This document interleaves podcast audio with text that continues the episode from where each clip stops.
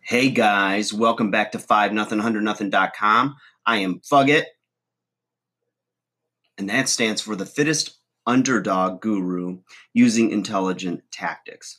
Today, guys, I want to talk to you about building forearms. Okay, now there's a few components that I've found over the years after 20 years of personal training and um, being in either gyms or in cold, dusty garages or attics or basements or what have you, and working out for years, what I've seen personally, um, professionally, and what I've seen work from bodybuilding shows, um, where I've judged bodybuilding shows, as well as um, being in the world of um, professional wrestling and being around some monsters, right? From all worlds, from bodybuilding to powerlifting to you name it, they did it. Okay, so um, what I've noticed, it's almost like um, forearms are like the calves, right? Sometimes, you know, guys will have big calves because they pick the right parents. So sometimes you'll see these guys with these jacked calves, and other guys are watching them, and they'll ask what they do for calves. And oh, I do, you know, three sets of straight-legged, um, you know, calf raises. Then I'll do, you know, three, four sets of seated calf raises, and blah blah blah blah. And they'll give you their little calf routine, right? bodybuilding magazines for years sold magazines based on um, articles and you know catchy lines now you got the clickbait versions you know five things you're not doing that are going to you know grow your calves or your forearms or blah blah blah um, and the thing is that yeah there is a genetic component. So sometimes if you pick the right parents you can have some pretty jacked forearms. Now um, th- there's all types of little devices out there. Um, these used to be a little bit more prevalent. I think when I was growing up, like in the 80s and 90s, is you would see these um, cat, um, forearm crusher type of apparatuses that um, you know were 50 60 dollars and promised you jacked forearms. And um, you you know use these things to try to like build the forearms up bigger um, there was um, a home remedy where um, i remember my dad maybe my first one and it was funny because he had big forearms as well and uh, so uh, from the, the picture, from the thumbnail, you could see my forearms um, are pretty jacked. And uh, especially in comparison to my physique, I feel like I'm pretty proportioned, always looking to be better. But I've always been complimented on my forearms and my forearm strength, etc. So, um, so what my dad made was he took a baseball bat and he cut the handle off of it. And then you can also do this with a broomstick or a dowel rod, and then take uh, a long string, nail it in, make sure it's really secured, and then at the bottom, what you would do is you would measure the the, the length of the rope or, or the heavy string by um, taking your arms with that dowel rod straight out at shoulder length, and you would see how long the rope would need to be from the top of your fist to the ground. And then you leave a little extra rope there so that you can tie a weight on and wrap that additional rope around the ends of it and give it a really good knot and then you would take that and then you would either roll in an upwards position which hit your um, forearm extensors or then you would turn your hands the other way and roll it up which would hit your forearm flexors so i did that to nauseum but at the same time i was also playing a lot of baseball and i was bowling a lot um, on top of that, lifting weights. On top of that, working jobs where I had to carry heavy things.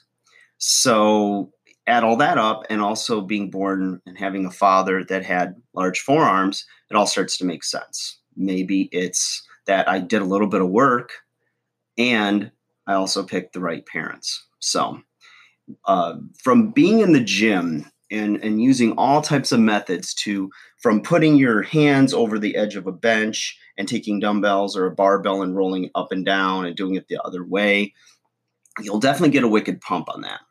Um, I think that there is some benefit to that if you really want to grow your forearms. But what I found that is tried and true eh, all the time is whenever somebody starts doing heavy carries.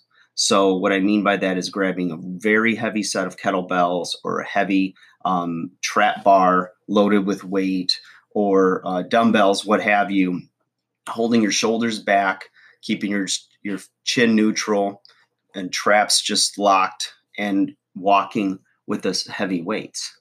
Um, trainers all the time, if they're getting weights or for their clients, um, that's another thing that kept my forearms big was, you know, I'd have these bruisers that are lifting, you know, 60, 70 pound dumbbells, and the only bench that they could go on an incline with or, or use whatever bench was close was, you know, 30, 40 feet, maybe 50 feet away from where those dumbbells were. And so I always try to go the extra mile with clients. So I'm like, I'll get the dumbbells. Don't worry about it. Well, some of them caught on to what I was doing. They're like, you little bastard, you're just sneaking in some farmers' walks. I just kind of shrug and laugh, and whatever. So yeah, they caught me. I mean, I do want to provide a good service, but that was really why I was doing it. It was a little selfish. So those heavy carries, you guys, are going to do wonders. Um, also, when you're doing a dumbbell curl, if you do dumbbell curls, if you grab that dumbbell, and I picked this tip up from uh, trainer Nick Tuminello, great stuff online if you look him up. But you take the dumbbell, and when you're holding it in your hand, you know how you usually will try to grab somewhere in the middle of the dumbbell to keep it balanced. Well, instead of that, grab it all the way so that your thumb and your um, first finger, your pointer finger, are against the bell here. So it's going to produce counterweight on the inside. And what that's going to do is as you're doing your curl, it's really going to cause that forearm flexor to catch fire. And it's going to, you're going to see some growth there. You're also going to see some additional growth in the biceps heads just because it's an offset amount of tension or resistance. So there's a lot of ways to do it, you guys. Um, don't get too caught up in gimmicks. Um, take all the information you read or find online or even view in videos with a grain of salt. You got to try it yourself. if you got some good tips, um, leave them here in the comments below. Um, send me an email, 5 nothing, 100 nothing.com. Uh, do, do it here in the video, Facebook, Twitter, whatever, you know, Instagram, the podcast, all the above. So, Fug is out. Go train those forms, you guys. Pick up some heavy shit and walk around. Last tip, real quick one. Dan John, another awesome strength coach of like 40 years now. So sometimes I don't feel so old when I think about these old, you know, lumps of coal, as Norm Macdonald would say. Um, he would give tips to grab the heaviest weight you can take, walk it out as far as you can, and then turn around and walk back. And that's hilarious because I had a few clients try that and they walked out maybe 100 yards or whatnot or maybe they walked out for like three minutes holding these heavy dumbbells and then it took them almost 15 20 minutes to get them back because their hands kept cramping. So that's always kind of a funny thing to do. So anyways you guys running long. I'm just blabbing now. Have a great day. See you soon and uh, remember to fug it. Take care